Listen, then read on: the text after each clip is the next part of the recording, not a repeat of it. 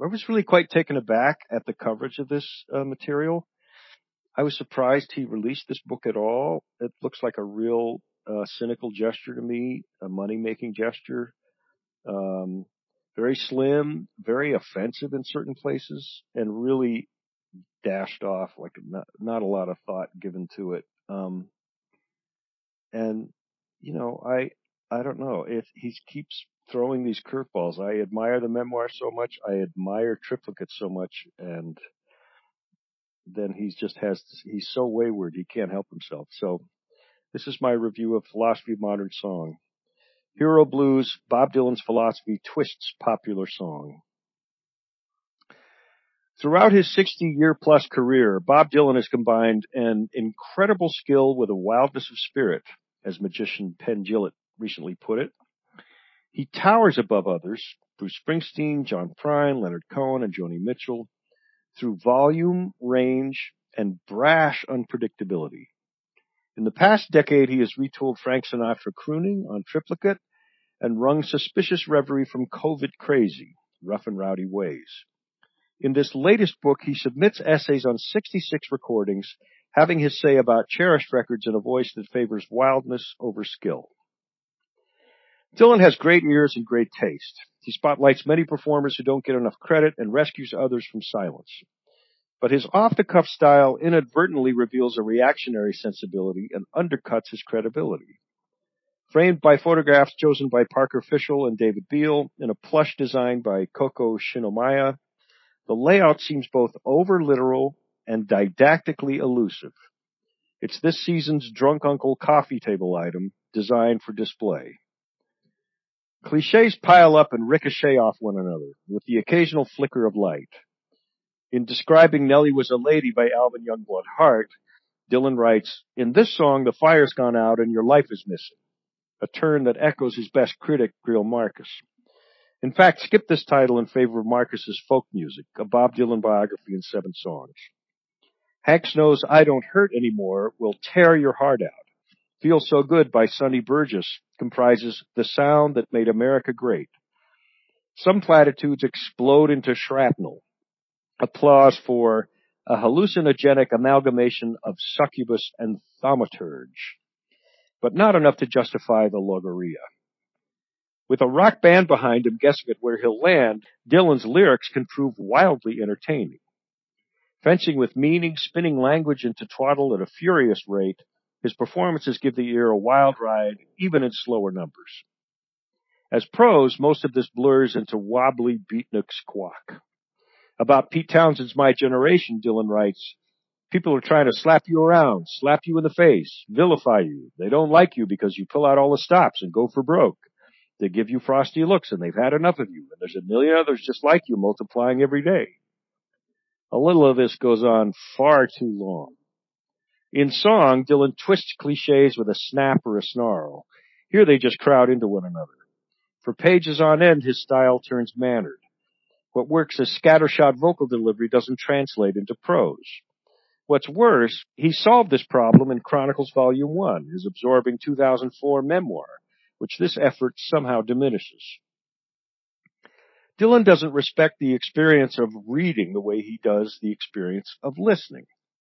Some sequences toss up unexpected meanings, like the way Johnny and Jack's poison love follows the Temptations' ball of confusion, or how Rosemary Clooney's Come On to My House provides some comic relief after Jimmy Webb's By the Time I Get to Phoenix.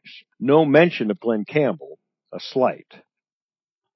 But overall, Dylan avoids building many of his ideas. He tosses them out as if they're gold coins. He starts with Bobby Bare's Detroit City and ends with Dion and the Belmonts' version of Where or When, but randomize the essay order any which way and you'll get much the same effect. Many ideas collapse into hyperbole. The greatest of the prayer songs is the Lord's Prayer. None of these other songs even come close, Dylan writes. He calls Tony Williams, the euphoric vocalist from the Platters, one of the greatest singers ever.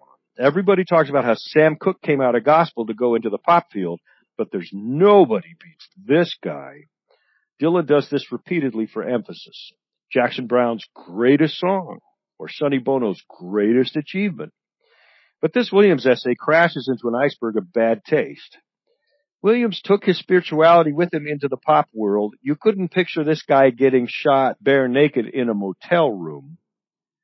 Presumably, Dylan judges Sam Cooke's records by his unseemly murder, which the rest of us call blaming the victim. In other places, Dylan makes reductive comparisons. Little Walter is an excellent guitar player and a great singer, and a greater singer than anyone on Chess Records. But he also turns in what is perhaps the deepest vocal in the whole Chess catalog on the song Last Night. Dylan can't stop or get out of his own way. Out of all the artists on Chess, he might have been the only one with real substance. Any discerning editor would have counseled the writer not to undermine his own enthusiasm. Lumping these great chess iconoclasts together Muddy Waters, Howlin' Wolf, Chuck Berry, Willie Dixon, reduces them all. Predictably, since his catalog sports very few female narrators, any female narrators, Dylan writes weakly about women. Ever since the put downs in Just Like a Woman and on through Don't Fall Apart on Me Tonight and Is Your Love in Vain, Dylan has veiled his misogyny by keeping things vague, to quote Joan Baez. Not here. In this passage of 1975's Witchy Woman, a third-rate Eagle song by Don Henley and Bernie Leadon, he writes, The progressive woman, youthful, whimsical, and grotesque, the woman from the global village of nowhere, destroyer of cultures, traditions, identities, and deities. But even this gets overtaken by Dylan's disdain for divorce lawyers. In his essay on Johnnie Taylor's 1973 hit Cheaper to Keep Her, he blames these figures for teen suicides and serial killers. They are, by definition, in the destruction business, Dylan writes. They destroy families. His complaints about alimony build to a surreal passage on polygamy. No one has fought for the only one that really counts, the polygamous marriage. Dylan, the Malibu rock star, rides the victim carousel. Then he grasps for a lifeline. And when did I ever posit that the polygamous marriage had to be male singular, female plural? Have at it, ladies. There's another glass ceiling for you to break. As if that's what liberation looks like. In a country where one in three women experience rape or sexual violence, Dylan descends from his mountaintop with a solution. What marriage needs is more men. The many glaring omissions here count as a feature, not a bug. Joan Baez goes unmentioned. He brings up Joni Mitchell twice, but only in passing. First, in relation to the Grateful Dead's Bob Weir, in relation to their guitar style. He has his own style, not unlike Joni Mitchell, but from a different place. Second, in a surface reading of her song The Circle Game, not a complete essay. Other missing females, many of whom have celebrated Dylan interpretations, include Janis Joplin, Rosanne Cash, PJ Harvey, Sheryl Crow, Emmy Emmylou Harris, Christine Collister, Patti Smith, Bonnie Raitt, Tracy Chapman, Chrissie Hynde, Etta James, Aretha Franklin, Sally Timms, Neko Case, Jenny Lewis, Bettye LaVette, and Tina Turner. Special shout out to Sinead O'Connor, who got booed off his stage at his 30th anniversary celebration, unmentioned by Dylan since that 1992 incident. Many male peers also go missing. After a decades-long friendship with George Harrison, only Roy Orbison from the Traveling Wilburys gets the nod for Blue Bayou. He mentions a few Lennon McCartney songs, The Fool on the Hill, Give Peace a Chance, and I Want You, She's So Heavy, but doesn't devote an essay to any, or to anything by Mick Jagger and Keith Richards. He seems more generous towards the dead, like Warren Zevon, than the living. Bruce Springsteen, Brian Wilson, Stevie Wonder, Bryan Ferry, David Byrne, or Beck. Nothing for Leonard Cohen, T-Bone Burnett, Richard Thompson, Tom Waits, Lou Reed, Dwight Yoakam, John Hiatt, and Neil Young. Paul Simon earns special rebuke. Dylan goes into detail about how American Tune borrows material from Bach's St. Matthew Passion without mentioning Simon by name. Perhaps because Dylan's approach feels studiously informal, some of the lesser material gets some of the better prose. His extended riff on Volare overtakes the song itself.